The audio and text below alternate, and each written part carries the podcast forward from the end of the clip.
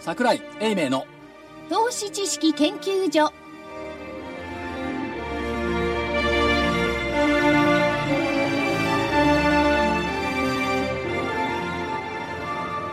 投資知識研究所場外乱闘編銘柄バトルロワイヤル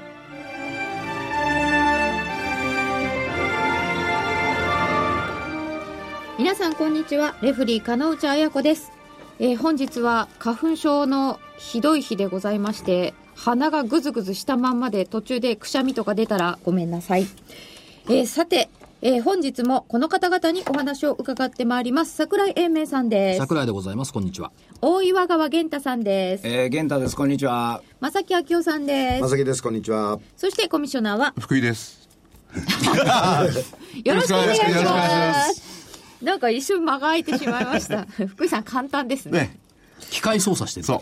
そうですねはいこの自分の名前忘れてしまう。そう俺誰だったっけそうですかえー、それはないですけどさてさて、えー、日経平均株価は1万9000円手前で足踏みといったところでしょうかそうですね1万9000手前足踏みですし、まあ、25日線から4%前後の乖離まで行きましたから4.6まで行ったのかなまあ一旦お休みというところですけどもただ初版の情勢考えていくと悪くはないなというのが結局ね言葉で言うとねパラダイムシフトだと思うんですよ、枠組み自体が変わる、うん、価値観の変化うんっていうのは、その、まあ、年金 GPF の株式比率が上がったっていうのもありますし、それから日銀が一生懸命 ETF を買うっていうのもありますし、それから何より来期2桁増益予想になってきたでしょ野村にしても台場にしても16%とか14%、2桁増益、で、法人企業統計なんか見ても、過去最高よ、1954年以来ね。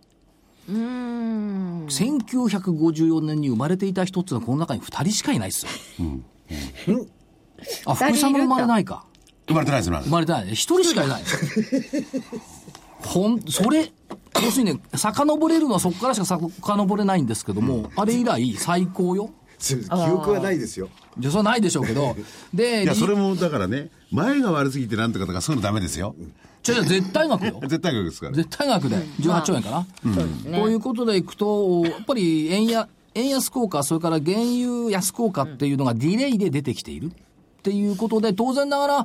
1、3月の企業業績、つまり5月に発表される決算って悪くはないはずですよね。で、来期についてはこれそのまま投資をしていくはずですから、これも2桁増益になってくるでしょうで、逆に言うと、今期2桁増益ありじゃないのっていう気がするんですよ。今期今期。今7%増益ぐらいでしょ。なんかでもあの第三四半期まで終わったのにここまで来てまだみんな情報修正しなかったっていうのどうなんですかそれってやっぱり慎重なだけうん、多分。多分慎重なだけ。じゃあ出てくるだって進捗率が100%超えてる会社ゴロゴロあるんだもん。そうなんでって思ってたんですけど、そうですよね。まあ、あるいは第3四半期終わって第4四半期は遊ぼうかなと思ってるかどうかは別にして、なんかまあ悪い、ことあんじゃないのとか、いやー、そうは考えられないです設け備投資にど。お金使うかも。それはあります。だから儲かってる分をおー出していく。その予定をこう見見具わねているっていうところかもしれません。それともう一つ変わったのは、りそなが公的資金を返済する。これ、2003年に2兆円の公的資金入れて、結局12年経ちました。ピーク時が3兆1280億円ですから、ね、買えるのよ、これ。ですよ。で、皆さんの預貯金の金利が低く据え置かれているのは、こいつのせいもあった。っていうのが、これ、手か差しかせなくなってきた。青空銀行も夏に完済するんでしょ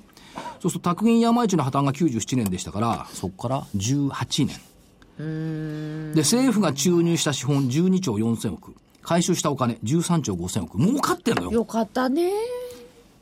これはやっぱり、政府のやることの投資ってのは間違わないなっていうね。あの時はね、だいぶ言われましたよ。ぶちぶち言われたんですよ、大あ丈の時。叩かれた、叩かれた。うん叩かれたのに、えーっと、だからすごい1兆1000億円も余計に稼いだわけでしょ ?12 兆4000億出して13兆5000億。これは大きいし、メガバンクが自由にこう動き出せるっていうことは、その、錆びついた歯車にオイルが塗られたようなもんじゃないですか。ようやく経済がまともに回り始めるその予兆というのは、この金融機関の政府からの借入金の返済に象徴的に現れているんじゃないかなという気がします。それで UFJ みたいに年2回ぐらいこう、ベアとかそういうのもできたりなんかしてね、リスナーの方もね。で、プラス、それによってなんかあれですか、融資がどんどん出てきて、世の中にお金が出回るようになるんでしょうかね。そこはちょっと違うんじゃないですか。 あのね、融資面はね、地銀の方が頑張ってますね。まあ、地銀頑張ってますよはいね。うんあのメガバンクよりは地銀の方がやっぱりニーズが高いっていうことと、緻密にやっぱり企業を見てますよね、でその意味では地銀が頑張り始めた、メガバンクはね、やっぱり動き鈍いですよ、鈍いですよね。動き鈍いんですけども、でもこう感じるのは、エクイティトレーダーを作り出し始めましたね。なんすかそエクイれティよ懐かしいですねボボンドトレーダーだけじゃなボくンて。トレはもういらないいや、、ボントレで儲けてんだから、でも。ボントレはね、たくさんいるんですよ。ボントレはね、もう石債段に券当たのる。トレーダーの方が、はいそそううでエクトレはね、いないんですよ、ほとんど、株トレね。うん。ところがエクトレのニーズが高まってきてるから、いよいよ玄ちゃんなんかの時代ですよ。ですね。私目がかゆくていや分がもうでもね結局政府もね国債よりか利回りが良くて良かったなという気しましたよ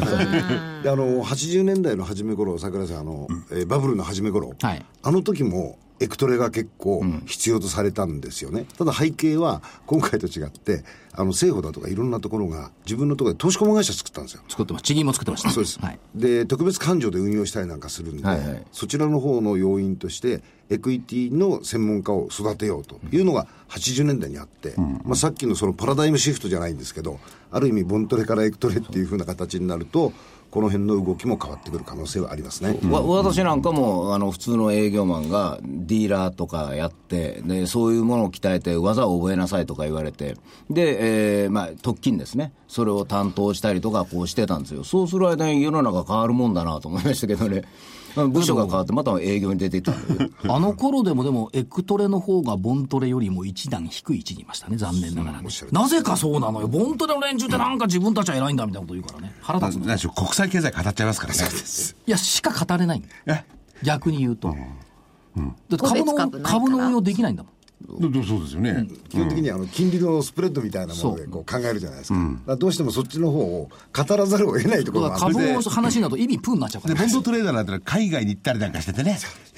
いやそうククジラとかジャコとか言うても通じませんでした、ジャコあこれこあの日露と極洋の話ですけそどれは全く通じないと思いますね。で、そのパラダイムシフトね。まあ、株がこれだけ上がってきたら、そう考えざるを得ないっていうのはあるかもしれない。本当に起こるんでしょうかね。何が経済も含めた。起きてるじゃん。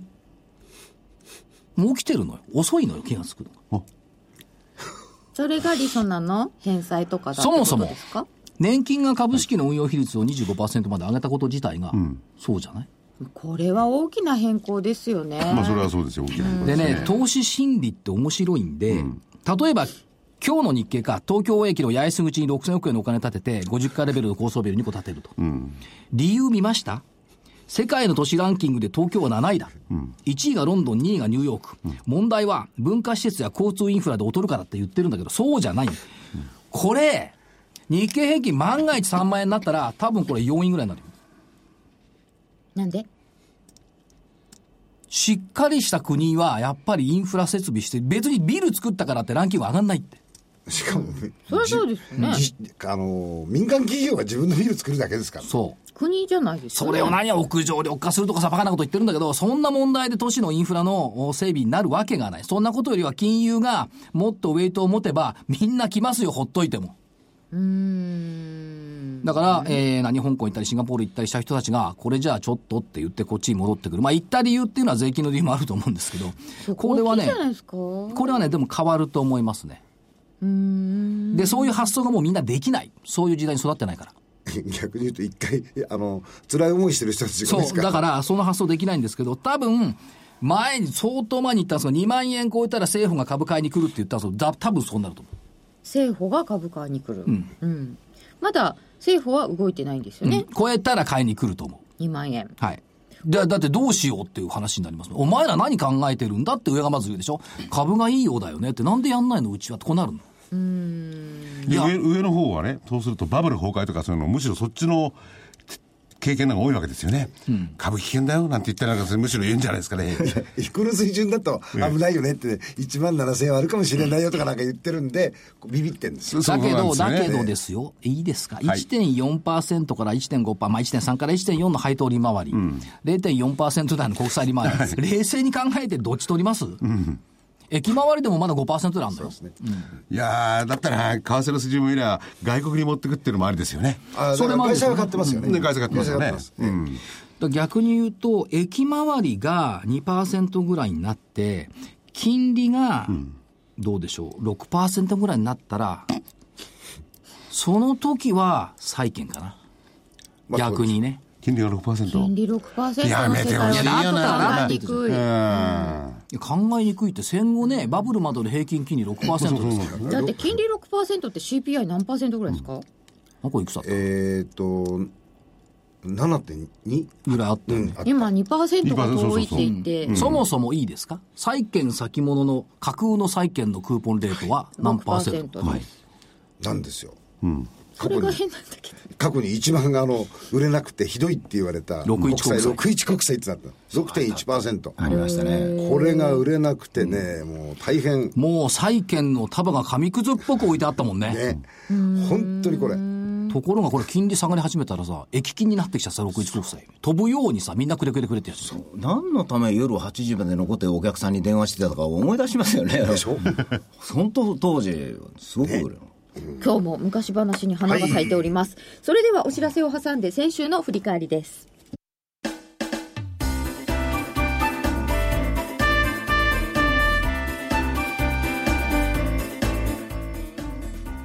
花粉症の皆様に嬉しいお知らせです花粉症で長年悩んでいた医師が自分のために開発した花粉症対策商品ポレノンは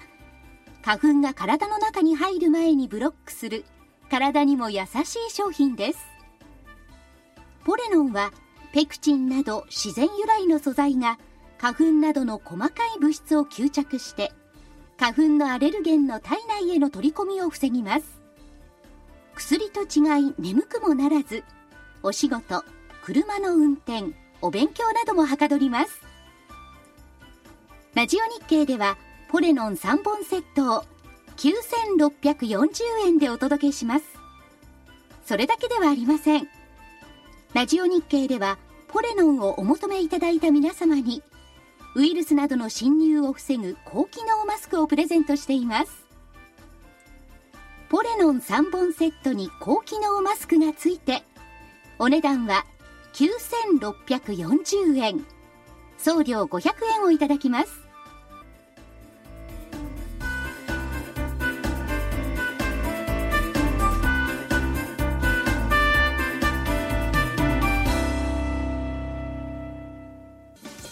銘柄バトルロワイヤル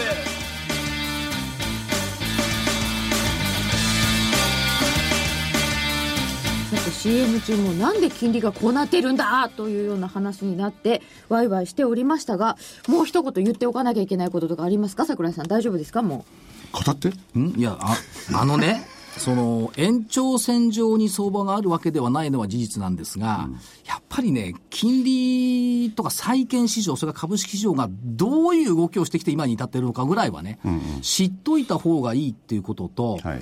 これね、ほっとくといなくなっちゃうのを知ってる人が本当に。あと20年したら、そもそもバブルって何でしたっけみたいなね。なっちゃうよ。それからクーポンレート6%の国債って本当にあったんですかみたいなね。本当あった、それ現実だったんですけど、ほっとくと語り部いなくなっちゃって、なんかバブル崩壊以降のね、2%なんかすごい先の世界よね、みたいな暗い世界で押し込んじゃうから、やっぱ知っとかないといけないってことですよ。うんまあ知っとくことは重要ですよね、だから知ったから何になるってことでもないんですよ。うん、多分せさっきの1954年以来のっていうけど、ね、そのぐらいまで遡ったらいいわけですかまあ、1954逆に言えばその1954って14年まで遡って東京オリンピックより前まで行かなくてもいいと思いますけすど。ごい経済だったってことですね、その時には。いや、でも、あの、高度成長って言われてて、あの、近所のおじさんが、はいあの、ボーナスたくさんもらってきたっていうんねで、 え同じみんな買宝ってした。 そうです。ある自動車メーカーにお勤めで。はで、それが高度成長の波に乗って、トラックがどんどんどんどん作らなきゃいけない。でもうよ夜も、その徹夜でもって仕事をしてる。そういう状況だったんで、あの、ボーナスをたくさんくれたっていう。あれね、でもそういう意味ではね、要するに貨幣価値と言いますかね、なんて言いますか、あの時は数千円とか何百円の給料ですよね、そうですそれがバンバンバンバン上がってたわけですよね。だって5000円札が最高だったのがすぐ1万円札が出てきたんだからっていうかね、体感温度でいくとね、昭和30年代のあの、何、イザナギとかあの辺の景気の方が、バブルより上だったね。子供の心によ。でもう一つはあの現金でくれてたんですよ、はいお給料を、はいということは茶色の封筒に入った給料を持ってくるじゃないですか、それがこう厚い厚みがあるんですよね、そのおじさんのもらってくる給料な袋んでおじさんのこんな見てんですかだって、うこの周りのところって、隣組って、結構そんなのはもう情報早いんですよ、田舎は。でおじさんがこうわーっとふ熱い封筒をブラブラさせながほららーって出すんだ。だって、あの、ちょっとおお金じがさん足からなないと思と。っだたら対象やったりして。ってお金が足らないと、ずっと隣行って借りられちゃったんですもああ味噌醤油だけじゃなくん。てそうじゃなくて、お金も。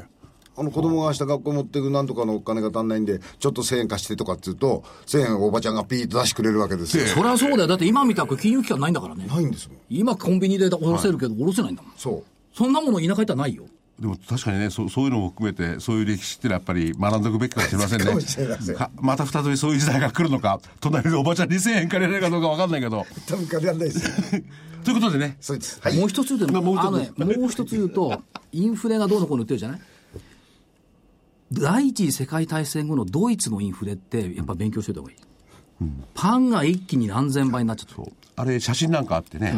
パンを買うためにねこうボストンバッグかなんそうかボストンバッグに丸く入れていったあっていう。のーなんかこう、こう、猫っつうんですかね。ああいうものなんかシャツそうとそうお札いや、あだとかはらパン買いに行ったかどうかはわからないですけどね、写真だけですかでらも。そのハイパーインフレの記憶があるからドイツは物価にすごいそうそ神う経質そうなんですね神経質ですよねうんだからそのハイパーインフレもあるし、まあ、今、例えばウクライナ見てね、金利が30%に上がった、通貨も20%が切り下がったっていうのがあるんですけど、起きてることは店頭に物がなくなってるんだよね。物はないうんということはね、この今言っている、なんつうの、その金利上がりインフレ傾向、かつ通貨安っていう経済政策が本当に正しいのかどうかはものすごい疑問なのよ。それは言えますよね、それは多分何十年か経たないと分かんないんいでやすでよもね、アメリカあたりではすでにそれ、今の現行の政治のあり方、あの金融政策でももう疑問が出てますからね、大っぴらに。で、何回も言いますけど、インフレターゲット2%ってやってますけども、2%本当についたら多分止まんないんじゃないかと思う。抑えられるかどうかなの。抑えられないでしょうん、そこが怖いの。唯一あの怖い材料ってそこなの。みんながそれ言うようになったらちょっと株式市場も警戒ですよねねおお米買っとこう。はい。では、先週の振り返りです。日経平均株価、2月26日先週18,785円でした。3月5日本日18,751円。33円安。久しぶりの横ばい。誰でしたっけ、当たってたの。西軍。おめでとうございます。おめでとうございます。こんなこともないと。でもこれ、あの、株価の動きとしては、先々週のやつの動きが合ってたんじゃないですか、ガンとくるって。いや、でもね、あの、中日の。でもと言っちゃなんなんですけども、辛い1週間だったんですよ。本当になんかあの、半分ぐらいね、私花粉症の薬飲んでたもんで。目がうるうるしてましたもんね。あの、いや、違うんですよ。もの考えてる間に寝てるのか起きてるのか分からなくなっちゃって。本当に。あの、大変な一週間だったですよい。や投資家の皆さんも花粉症でお悩みの方多いと思うんですけど、そうそうした方も大変ですよね。いや、週末に私下がると思ったんですね、もう少し。じゃあ、やっぱり買い物が入ってきて、それでお金使っちゃった月カードがちょっと、おーまあ、動きがなくなっちゃった。まあ、そんなところだと思うんですよ。今日なんかもう典型ですね。みんながもう終わったと思って、売ったら戻って くる。ね、なんか今日はさすがにダメだろうと思ったら、まあ、なんかじわーっと戻ってるんで、あのディーラーさんと私、話してたんですけどもね、やることがないって言ってるんですよ。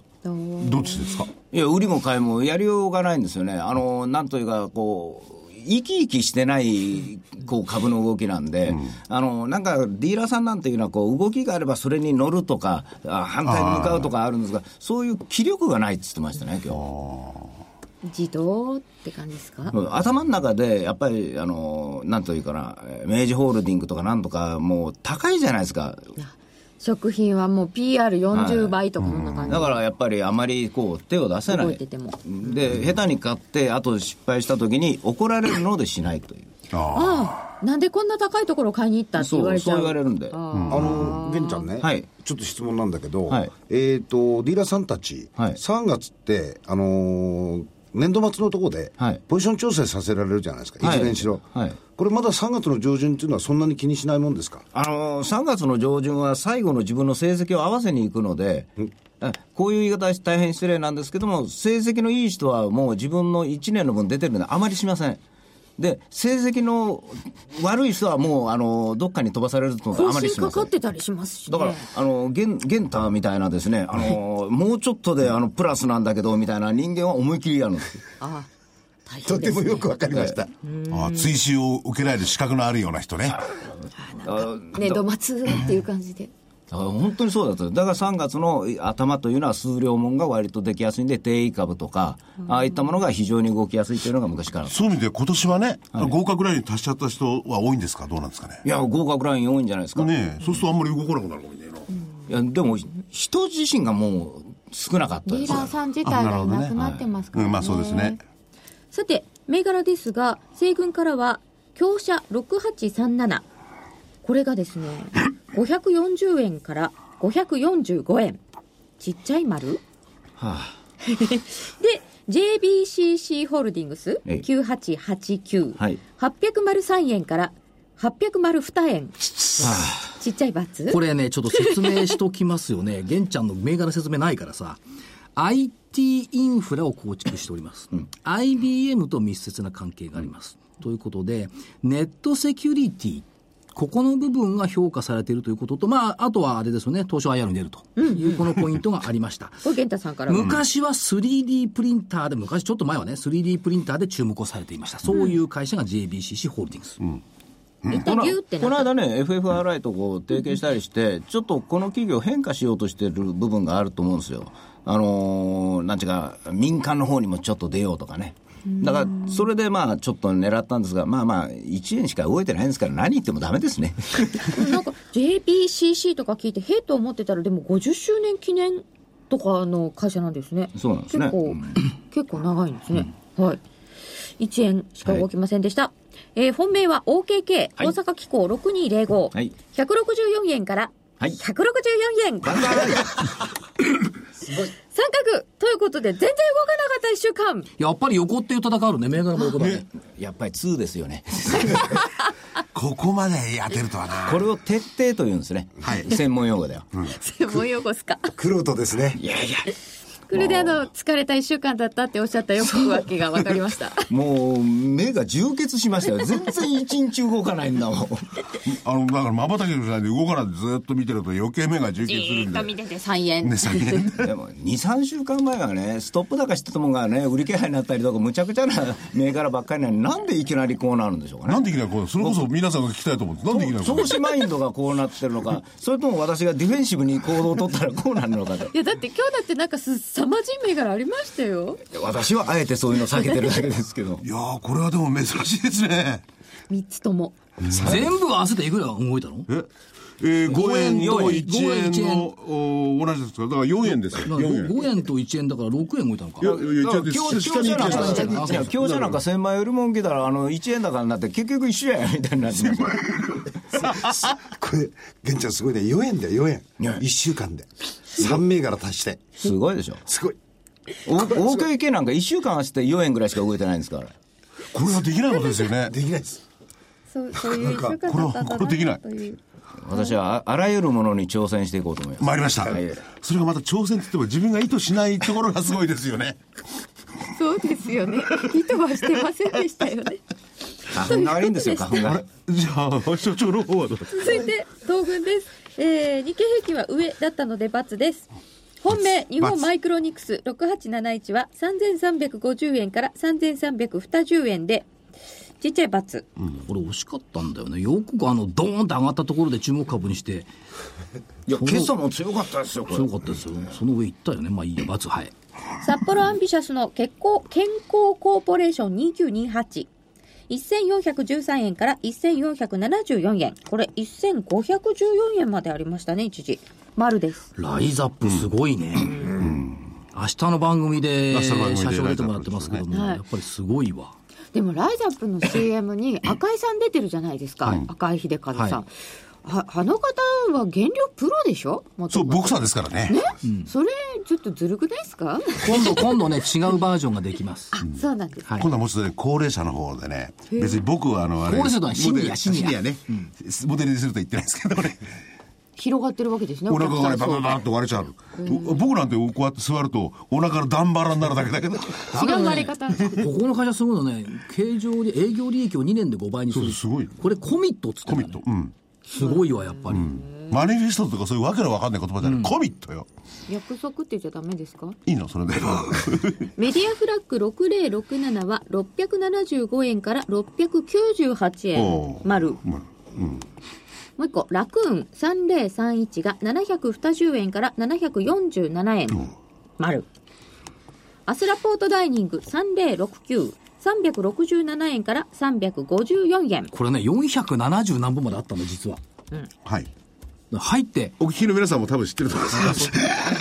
ああって思ったと思いますけどね。ねねはい、で、えっ、と、すみません、罰になるんですけど、なります。はい。アスラポートはちょっと補足をさせてほしいんですが、はいはいまああのーアメリカのメキシカンファーストフードタコベルとフランチャイズ契約を結びました。で、タコベルって世界6000店舗あるのね。あ、そんなあるんですか日本にゼロだけど。はい。で、2022年までにアメリカで2000、アメリカ以外で1300の店舗を目標としてるんで、に重点が日本。うん。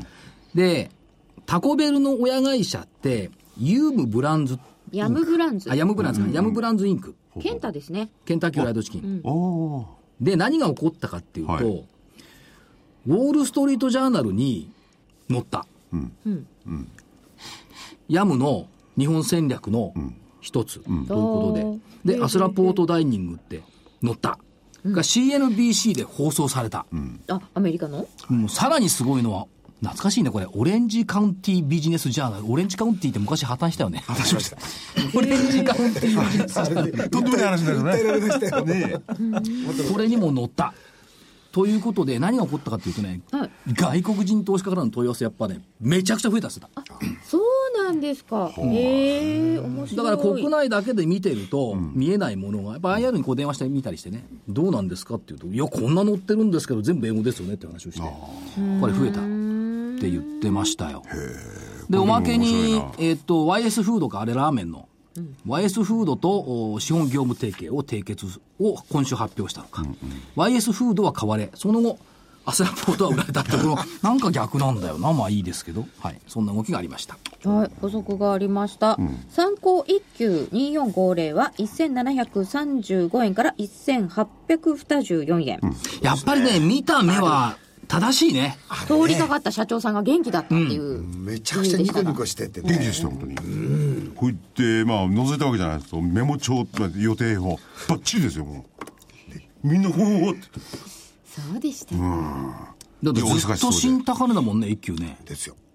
これインバウンドですね。インバウンド、明らかに。まあ、アウトバウンドも出始めるんじゃないこれか出らる。と思いますね、ああ、お外に行く方も。ということで、ここまでですかね。あまあ、あと言わせしていただけれ。ば、トレンドマイクロも4195円まで来ましたからね。 3月3日に高値つけました。か3290円から4195円。悪くないよね。悪くないですよ。なり、ええ、でも、ね本命罰だから負け。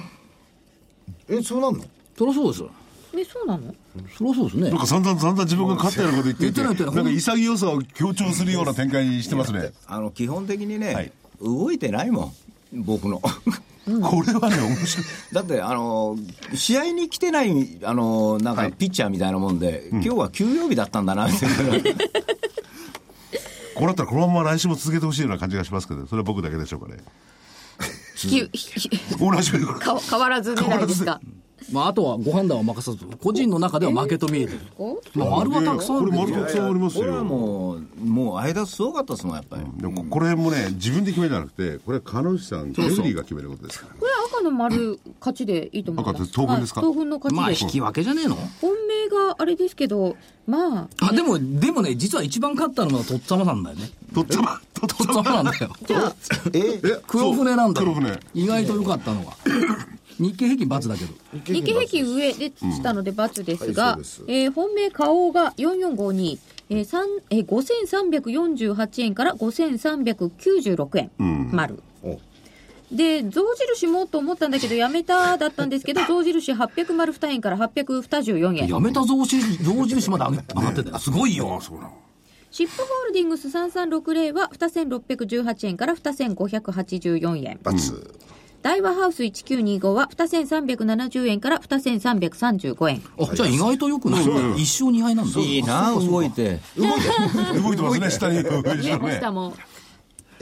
動いてということなので、ええまあ本命がこれなので、そうですけど、まあ当分勝ちであ、ありがとうございます、ね。いいと思いますあんまり連勝するとほら、玄ちゃん嫌になっちゃうと困るからさ。これいや3連勝。おあ嫌になる4連勝かな、また。嫌になる人三連勝があの今週の相場嫌になってましたからね源太さん的に勝負より動かなかったことが嫌っていう。だから何を当てに行ったんだろうという あの私は誰みたいな感じしますよね あのだから別にあのリスナーの人も聞かなんだらよかっただって今週からやったって一緒でしょみたいなそんなあれなんかああのれみたいななかったことに。大勢かなんか行って、射的かなんかでやったら、こう、的がないような射的みたいな感じですよね。 そうだたまに当たっても跳ね返されるようなねえだから多分ねあのいいいいと思うんですよあの間でブレなかったり軽量級とかが誰なかった、あ誰たのものあるんでね、だからそういう点じゃ非常にいいんですがいいんだけど別に今買わなくってもという銘柄だったのかなというそういうのを選ぶかわしーわし、わしなのに。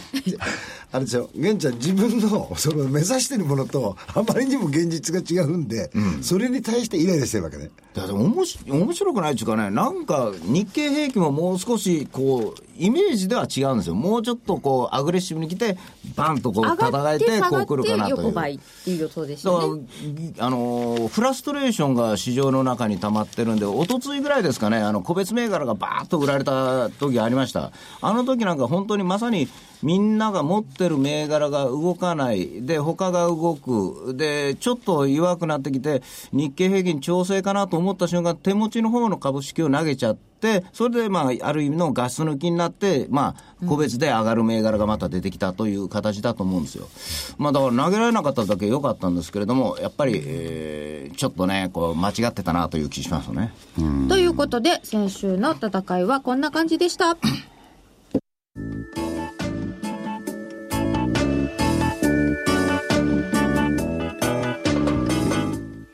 ここでラジオ日経の好評 DVD のお知らせです桜井英明の投資知識研究所 DVD は毎月投資に必要な知識や実際の投資に役立つノウハウをお届けしていますこの DVD は毎月テーマを選び桜井さん自身が実践で学んだ投資に勝てそうなノウハウや内外の投資家の動向さらにアノマリーなどに関しても丁寧に説明していますまた徳間書店の大岩川源太さんの投資カレンダー実践塾 DVD も毎月発行しています来たる月の投資戦略をどうすればいいか投資カレンダーに基づいて大岩川源太さんが分かりやすく解説します銘柄バトルロワイヤル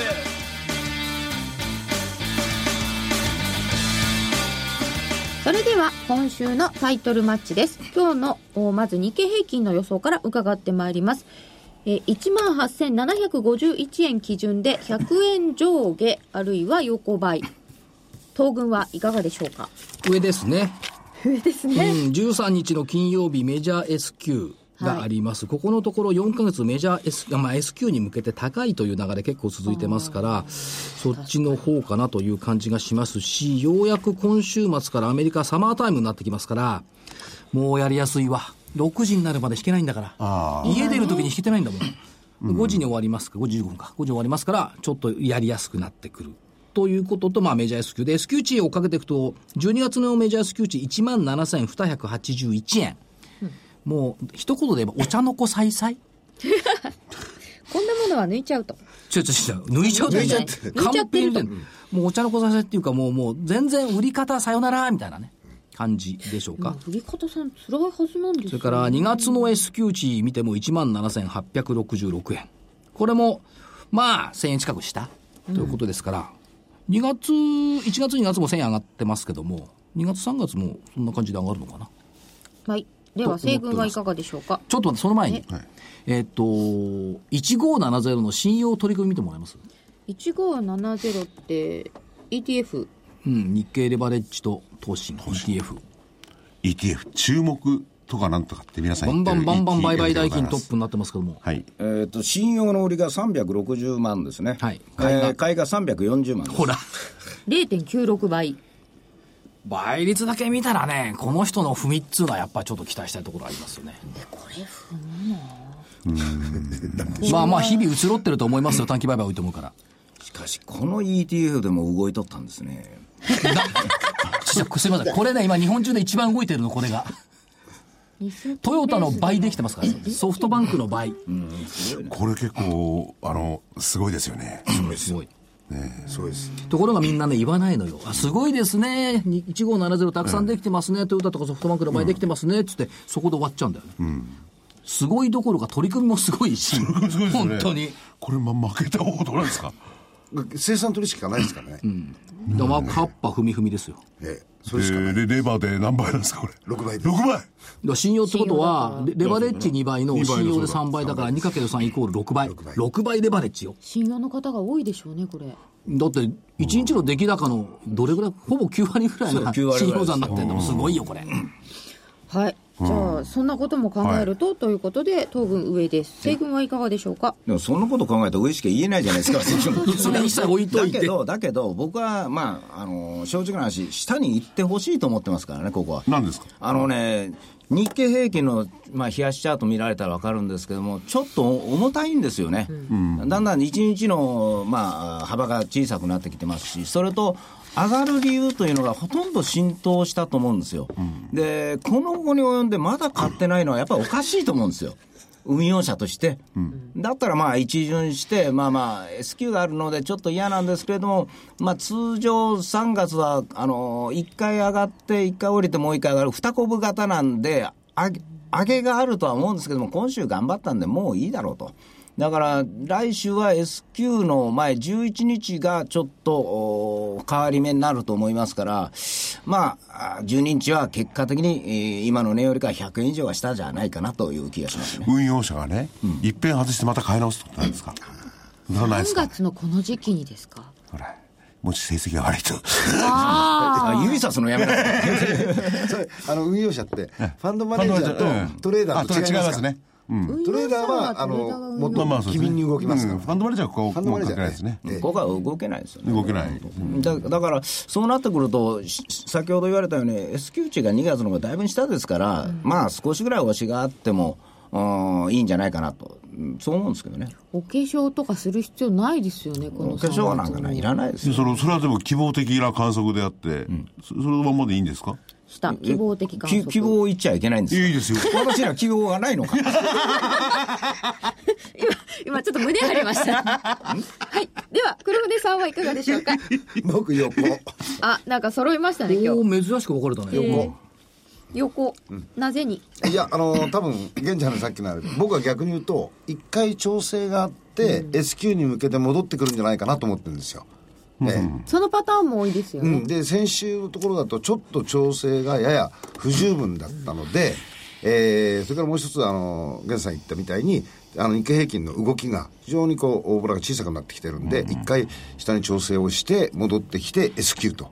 いう形になるんじゃないかと思ってます。で、結果的に横と。横とはい。はいでは、銘思柄いいき出まし。したょう。 12日の木曜日っていないんだ。いないよ。そうですよ。そうだ、そうだ札よ幌日帰りなんだ。そうですよ。北向く桜井。そうあ、支援材料出てきたね。え、西向くじゃない、うん北向く。実はね、一昨年までは札幌にいるとね、100勝、100戦100勝だったの。でもこの番組はありまして、電話をかけてね、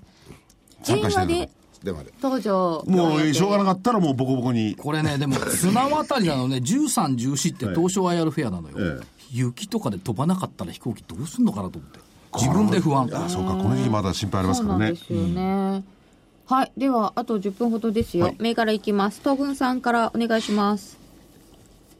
あ、東京えーっと西で軍すからいね。きますあ、いいですよ。えーっと、おーコード番号6836。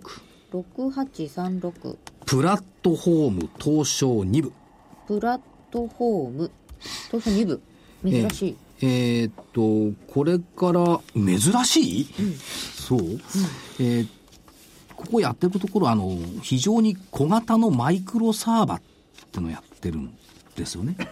どどういうものなんですか、ここでお前サーバーなんですけども、えーっと、小型、頑丈、消費電力が少ない。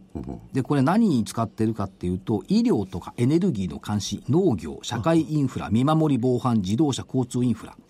それからスマートシティプロジェクトとか大規模な監視、不正パコパソコンの検知、監視カメラシステム、多種多様なんですよ。特に監視用での使い方ってまいあ、う基のは本的には監視ですね。そう。で、これは Linux を使ったサーバーです。無料ソフト。そうです。で、今、年初って結構言われたんですけども、IoT、インターネットオブシングス。これ、もののインターネットですよね。で、パソコンとかサーバーだけじゃなくて、いろんなものをつなげちまいましょうっていうのはこれからのさ話でしょうか。M2M。これマシントゥマシンということで、機械間、機器間の通信をこれから広げましょう。要するに人間が関わらないで、機器同士がコミュ、機械同士がコミュニケーションするっていう、このど真ん中にいるのが、えー、これですよ。マイクロサーバー。だからちゃんとできたらチェックするためにそれがいなきゃダメなんですね。そう。だから、まあ、自動車とか防犯とか交通インフラとかこれ必要なところですから、業績はね、11月に下方修正して、えっ、と、減収減益なんですけども、えっ、と、早急な黒字転換は多分目指していると思いますし、新型のマイクロサーバー出してきましたんで、品種の拡大でこれ多分出荷増大、黒字浮上の可能性高いというふうに見てはいまこすれ。国際的に見てどうなんですか技術力とそういうのっていうのは。ここの技術力、はい強いですよ。おい。 はい国際的にどうって言われても微妙だた じゃあもっと分かりやすく PBR0.8 倍台、はい一株当たり純資産1249円株価1000飛び60円ぐらいまずは PBR1 倍までいってもいいんじゃないのという感じがしてはいますんで、ここプラットフォーム、最初聞いた時名前だけ聞くとこれ不動産屋さんかなと思うんだよ ねえ思います。違うんだ去年2部に来たんですねそれからじゃあ不動産屋さんいきます3242アーバネットはい。えっ、と、東芝ワンルームのお設計、開発、一等販売、一等販売ね、もうやってるところおです。アジールシリーズっていう名前で出してきてますけども、やっぱ海外、台湾、中国などの海外投資家のワンルームマンション買いっていうの増えてきてるんで、業績好調。今年に入って1月と2月に2回情報修正してる。で、営業利益予想が前期34.9%増16億円ですね。で、期末配当は7円から8円、中間配当5円と合わせるとお13円。これす、すごいんですよね。アベノミクススタート直前とこれ分割してるんですけど、換算すると2桁だった株価が500円だめていえる。今300円台ひえというところですから、まあ、不動産もいいんじゃないのって思ってみてはいます。あとは、バイオのところでそろそろバイオかなと思っているんで、2370メディネット。以上。はい。本命はん本命えー、どれがいいこの中でそうだな。あメディアと株価はどうなんですかアーバネットちょっと ?250 円。えっと、これまでの推移はどうなんかこんな感じ。揉み合ってるよ。そうか、そういうね、あんまりバーンと来ちゃってる、ここから先の成長株価す的いにませはん、ね。すいません、あの、本命決めるの私なんで、はいえー、十五口みたいな。 6836、商い薄いかもしれないけど、プラットフォーム。はい。プラットフォーム本命で。では、西軍はいかがでしょうかえーっと、三あ2736貞松。 ?2736 の貞はい、松。あの宝飾品の製造販売で国内に店舗が84店舗あるんですけどもねでこの間一度えー2月に上がってるんですよ、あの時インバウンド関連として、でインバウンドも、まあ、あー先ほどちょっと始まる前にね、あの隊長と話したんですけども、まあ、インバウンド、ドン・キホーテなんか、本当にもう有料株だと思ってますよ、で、それでまあみんながこの株式がいいみたいに言うんですけど、私はね、ちょっとそうじゃなくて、ここのダイヤモンドのカット。あのなんかシーンとしてますけどね、 いや、だからものすごい技術が高いんですよ、ここの、あのーカットが。で、なんとか、えウィッシュ・アポン・アスターとかなんかいうそうカットの仕方があって、星がダイヤモンド、こう、1個パーンとこう映るでしょ、それが2つ見える。だからそんな技術ないらしいでなおかつ、まあ、これホームページ見られたらいいと思いますよで思わずこれ買わなあかんなという気がし ますもん何をかダイヤモンドダイヤモンドあ株の話ですあ、ねダイヤモンド。あーいやでも本当にそういう技術があってそれに引き合いが非常に多いということで私ちょっとこれこれ中国の会社とかが この間あの一緒にねこう販売する店を作ったりしてますんでちょっと普通のインバウンドとは違うんじゃないかなというう位置づけで考えてます本当の金持ちっていうのは金とダイヤを見せられどっちを買うんでしょうかねうん民族によるような気が民族によるのありませんけど。私見たことないんで両方ともね。いやみんなが浸透したのはちょっとダイヤモンドにみんなこうちょっとあんまりこう関係性が関係薄性くがて薄くて。そうえーなおかつ、あの、玄太にそんなこと言われても分からないし。何言ってんだよ、ダイヤモンドって。貞松貞松はい、でえーと、あとは、えー、3668コルプラ。今日ね、高かったんですけどもね。上がってますね。えー高かったんですけども、あえて、まあ、あーこの間、白猫のプロジェクトというやつで、こう、外国に出るっちゅうんで、一回ドーン来たじゃないですか。で、その後下げたんですけれども、その業績自身はもういいじゃないですか。でも、任天堂とかも来てるし、ミクシーなんかもピクピクし始めてるということで、あの、意外にこういうところというのが、あのーまあ、割安として残ってしまった感じになってるんですね、今。だからそういう意味で、まあ、業績も外に向かっていくようになってくるし、面白いんじゃないかなというところなんです。ちょっと動いてるというのが若干気になるんですけれども、今度あの、東京カジノプロジェクトの事前登録とかなんとかの2月から始めてるんですよ。で、その部分も将来考えると、ちょっと先買いみたいな形ですけども、ああのゲームの、まあ、本命になるんじゃないかなと思いますすいね。ません、あと3分ちょっとなんで。ははいい。はいちょっと急いでください。たまに企業の話をしようと えじゃああのじゃあこの間あの前回動かなかったんで、はいじゃあ動きそうな方、3692 FFRI 3692FFRI はいあのーまあこれはセキュリティの会社で先ほどというか先週あの JBSSCC のやつをやったと思うんですけどもあれと提携した片一方の方ですよ、で片方 JB あ JB の方が動かなかったじゃないですか、じゃあこっちだったらじゃあこっちの方が動きやすいだろうなというどっちにしろセキュリティの攻撃型のものに対する対策ってもう必要ですからねそれはそううなんでんすだよから私はまあこういうものでいこうと思います本命はどうします FFRI でしょおお、そうですか、えー、時間なくなってきてますねあ黒あの僕のはもうすごく単純なんで、はい皆さん大変なんで花粉症が、はいでしょ ですからもそううそうテーマ花粉症はいこれで、えー、アレグラをやってる久光製あ薬ーこれが4530 4530そ久う光うんこれ飲む薬それから今度は目薬、はいえー、3点、えー、4536 4536そうで先週玄ちゃんが持ってきたあのスプレー式あはいあ、のやつでフマキラはい4998 4998この3つですえテーマテーマ花粉症花粉症はいこれから本格化しますよね。だからそうです大変ですよね。そうです、はい。ええ前哨か先輩かどちらかです、あと1分40。これどれが本命ってえないんで本したっけ命はあないですないですはかいはい、えー、以上目から出ましたはいお知らせなんかあるでしょはい、お知らせ、えーっと、関西地方の皆様にお知らせです。3月21日土曜日、大阪西梅田のブリーゼプラザ小ホールで、企業 IR& 個人投資家応援イベント in 大阪があります。桜井さん、杉村さん、えーそしてソフトクリエイトホールディングス穴吹興産アズワンの IR プレゼンです。3月21日土曜日です。えーラジオ日経までおはがきまたはファックスでお申し込みください。ファックスは0362057809番。はい。あと1分です、少々。最後締めてください。株祭り。平祭りじゃない明ですかかりをつけましょう、株都庁。株価を上げましょう、久しぶり。アベノミクスの笛太鼓。今は楽しい株祭り。マインド、着替えて、板、締めて。この頃株価も晴れ姿。春の弥生のこの良き日、何より嬉しい株祭り。なんか美しく決まりすぎましたね。決まったね。さすが、かなよかったよおひな様な感じで。じゃあ、クラクイク。提灯つけたら消えちゃった。株価が下がって枯れちゃった。バブルの後の長丁場。リーマン加わり塩漬けだ。それで終わったということですよね、もうね。いやその後に、何より嬉しい株祭りがやってきたと。そういうことですかねね。何でしたっけ提灯つけたら消えちゃったジームチェンジでしたからね。ははいい、ということで、また来週元気にお会いしたいと思います。本日は、この辺で失礼いたします失礼し。ます。え。失礼します。